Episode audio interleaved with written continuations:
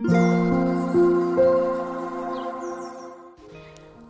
イスレメディー心と体にちょこっといい話。元看護師ホメオパス井上真由美です、えー、昨日は睡眠の質がとても大事ででそのために日光に当たることがとても大事で。でそのことでセロトニンというホルモンを生成できるっていうことこのセロトニンというホルモンは情緒安定にとっても関係していてさらにこのセロトニンを材料にメラトニンというホルモンが作られるんだっていうお話をしました。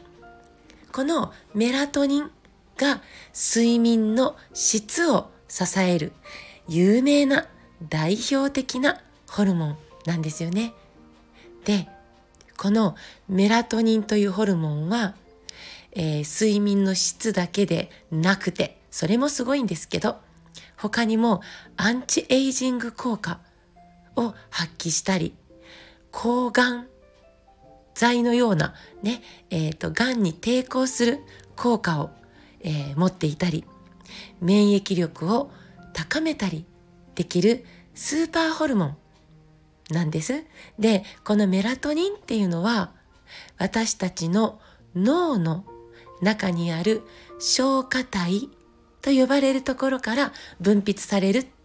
というふうに言われているんですよね。えー、看護学生の時には、えー、その教科書にちゃんとそのように書いてありました。が、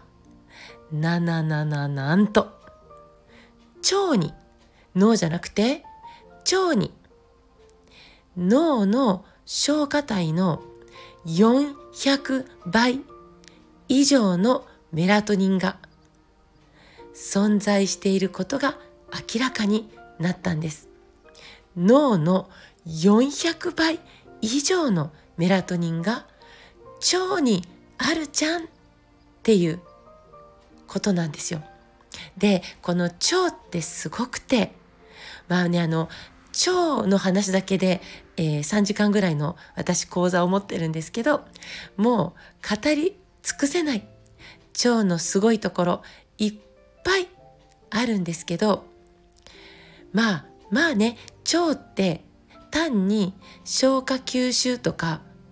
えー、便、まあ、うんちを作って出すとか、まあ、そのための管ではないんですよね。腸って神経組織の塊でできていてなんと脳と脳の中と同じ、え、神経伝達物質が30種類以上腸から腸の中の、えー、神経組織からその神経伝達物質が30種類以上分泌されているってことが医学で認められているんです。なので、えー、現代学の世界では今は、えー、腸は脳のように大量の神経組織があることを認めちゃったので腸は第二の脳なんて表現されるようにもなりましたよね。えー、腸が脳のように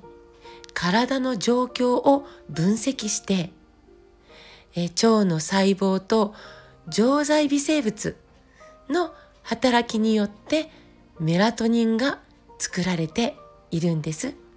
そのことで質の良い睡眠を繰り返せてるっていうことなんです。はい。何が言いたいかというと、質の良い睡眠は元気な腸からです。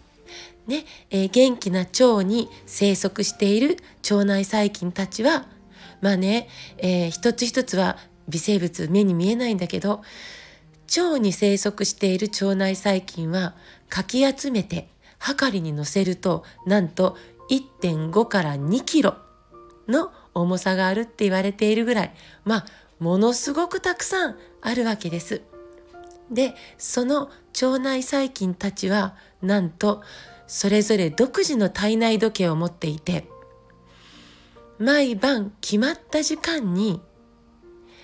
えー、腸の管理を任せられる細菌、まあ、微生物ですよねに毎晩毎晩引き継ぎっていうのをしているんです。なんかもうすっごい仕組みですよね。なので徹夜をしたり睡眠不足になったり昼夜逆転なんていう暮らしをしているとこの、えー、微生物から微生物へのその引き継ぎが上手にできなくなるわけです。そうすると、えー、腸は脳と同じような働きをしているんだよっていうその力が落ちてしまってさらにメラトニンの生成もできないしさらに体内時計も狂ってくる。だからなおさら眠れないし起きれない。ということを、え起こしてしまう。これは困りますよね。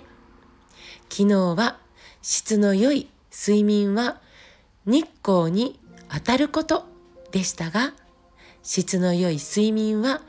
腸も大事だってことを今日はお伝えしたかったのでした。えー、睡眠を助ける薬もね、時にはとても支えになりますね。でも、えー、取り方によっては日中、薬の効果が抜けなくてぼーっとしたり、なんかお薬を飲み続けることが小さな罪悪感を作ったり、解毒のために肝臓に負担をかけたり。だから日光に当たること、腸が元気になるための工夫を忘れずにコツコツ積み上げていきましょう。今日も最後まで聞いてくださってありがとうございます。また明日お会いしましょう。